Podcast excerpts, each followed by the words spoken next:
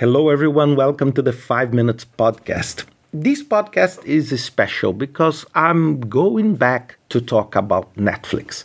If you recall previous episodes, I spoke many times about the book No Rules Rules, about the management culture of Netflix. But recently, we all faced something that was, I would say, for me at least, as a normal citizen, was uh, quite unpredictable, right? One of the really top, most innovative, and most dynamic organizations is now facing probably one of the biggest challenges of this past five, six years of existence of Netflix. And if you saw the report that they published late April 2022, they lost 200,000 subscribers. Of course, this number is nothing. It's something like 0.1% of their subscribe base. However, this year, their market capitalization dropped from 300 billion to 88 billion. And if I do that, please, I don't want to be dishonest here on saying that this was just because this 200,000, but just to give you the dimension. If we attribute this loss to these 200,000 subscribers, each of them represented the loss of $1.1 million to Netflix. Of course, this is very naive, but what I want is just to show you how complex. And I need to tell you, I love Netflix. And Netflix is not an incumbent, slow pace, you know, this like elephant organization that is struggling to move. No, no, we are talking about one of the companies that people admire most, and it's an example of management. So, what can we learn with that? What can we learn? Because when I saw all these news last year, when I saw COVID and this, I saw bingo. Netflix will become absolutely dominant on entertainment for people. So, what happened? I know that they said, oh, many subscribers are in different homes and they are using the same account. Okay, I understood all of that. But this is such a big shift that we really need to understand. And this is a perfect example of the world we are living in. And what we can learn from that. So, the topic of this podcast is are the three takeaways of this evolving story? Because we don't know exactly. Maybe I'm recording this podcast today, and maybe in a week from now, things would be completely different. We need to see. But the first learning for me is that we must pay attention to inflection points. One of the best books to help you to understand this is the book of my dear friend Rita McGrath called Seeing Around Corners.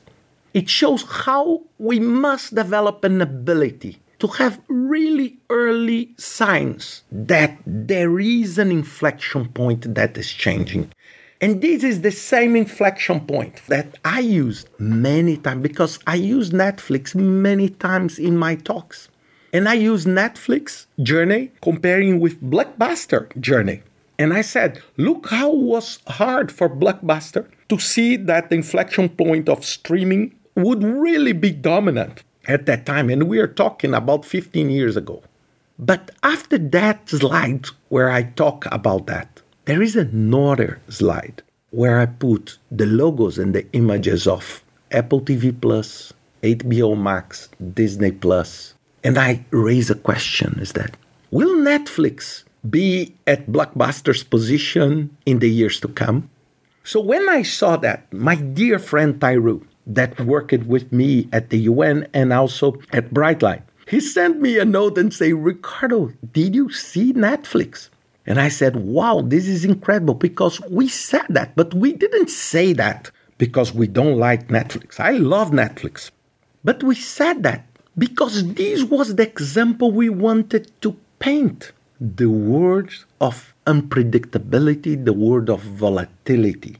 And when we talk about these inflection points, we need to understand that these inflection points they do not happen only for these giant slow organizations they can happen to anyone including one of the most innovative companies like netflix the second learning is that projects or initiatives, you need to understand that they are much more like a roller coaster. That is the title of this episode.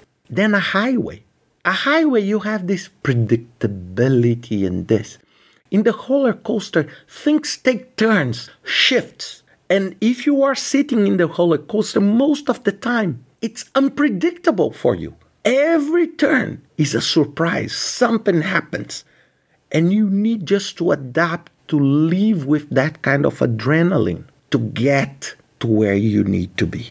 So forget this concept of this stable and stability. And this is why this concept of agility is becoming absolutely mainstream because we need to adapt, we need to react, we need to understand volatility, complexity, system dynamics because things are more complex, they are more volatile, they change very fast.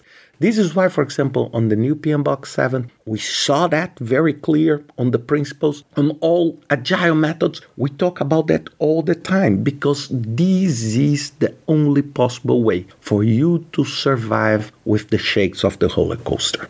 And last but not least, my third key learning. And this is something that I use as a motto in my own life. Every time I think, when I think things are good on my project or on my side or on my life professionally, I always put this in mind. I should never believe that past success is a proxy for future success.